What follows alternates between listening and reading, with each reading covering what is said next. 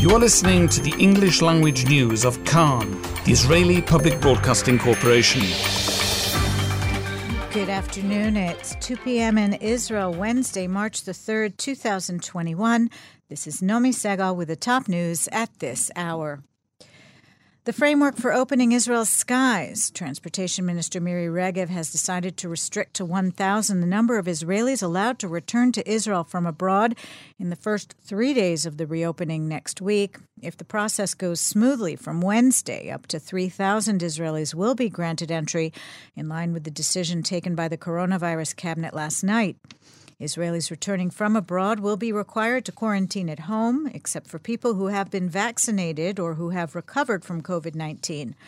All arriving travelers will be required to submit results of a negative coronavirus test taken no later than 72 hours before the flight. Technological means to aid in quarantine enforcement, such as electronic bracelets, are to be advanced subject to passage of legislation. At yesterday's cabinet meeting, health officials expressed concern over the entry of new variants of the coronavirus into Israel and warned that the country's vaccination effort will have been for naught if quarantine is not enforced. Three members of a Jerusalem family have been confirmed as having been infected with the New York variant of the coronavirus. The family had not traveled abroad, and a senior health ministry official says this could indicate that there is already community transmission of the new variant. Another 4,200 coronavirus cases were diagnosed yesterday out of 91,100 tests that were conducted for a positive result rate of 4.8 percent. There are currently 717 people hospitalized in serious condition, 224 of them on ventilators.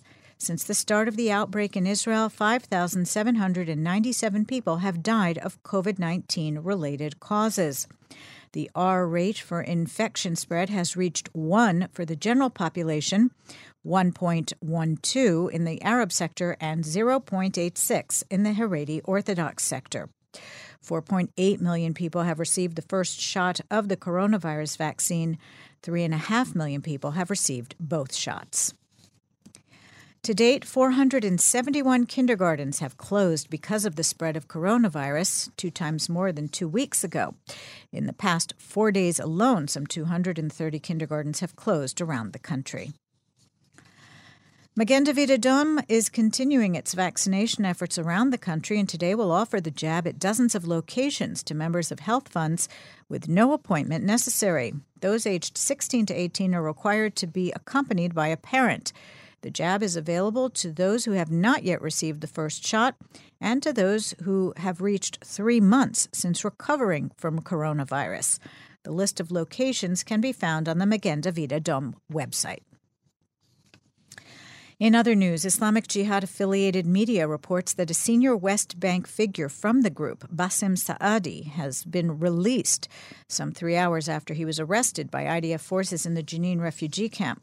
Palestinian media reported earlier this morning that three Palestinians were injured by rubber bullet fire during violent confrontations that erupted between Israeli security forces and local residents during the arrest operation.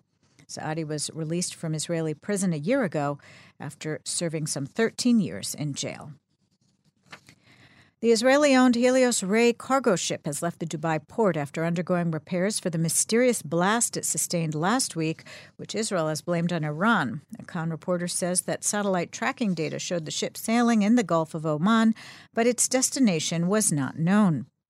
Israel's ambassador to Washington and the United Nations, Gilad Erdan, has lodged a formal complaint with the UN Security Council and the UN Secretary General, accusing Iran of the attack on the Israeli owned vessel.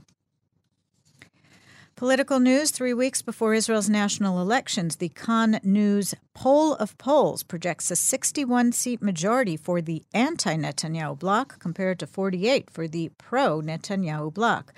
However, according to the analysis, Yamina gets 11 seats, and if it aligns with Netanyahu, it would bring the bloc to 59 seats in the Knesset. Two people were seriously hurt in an explosion at a pipe factory in the Nir Tzvi industrial zone. The injured, workers in their 30s, were taken to Asaf HaRofeh hospital suffering burns.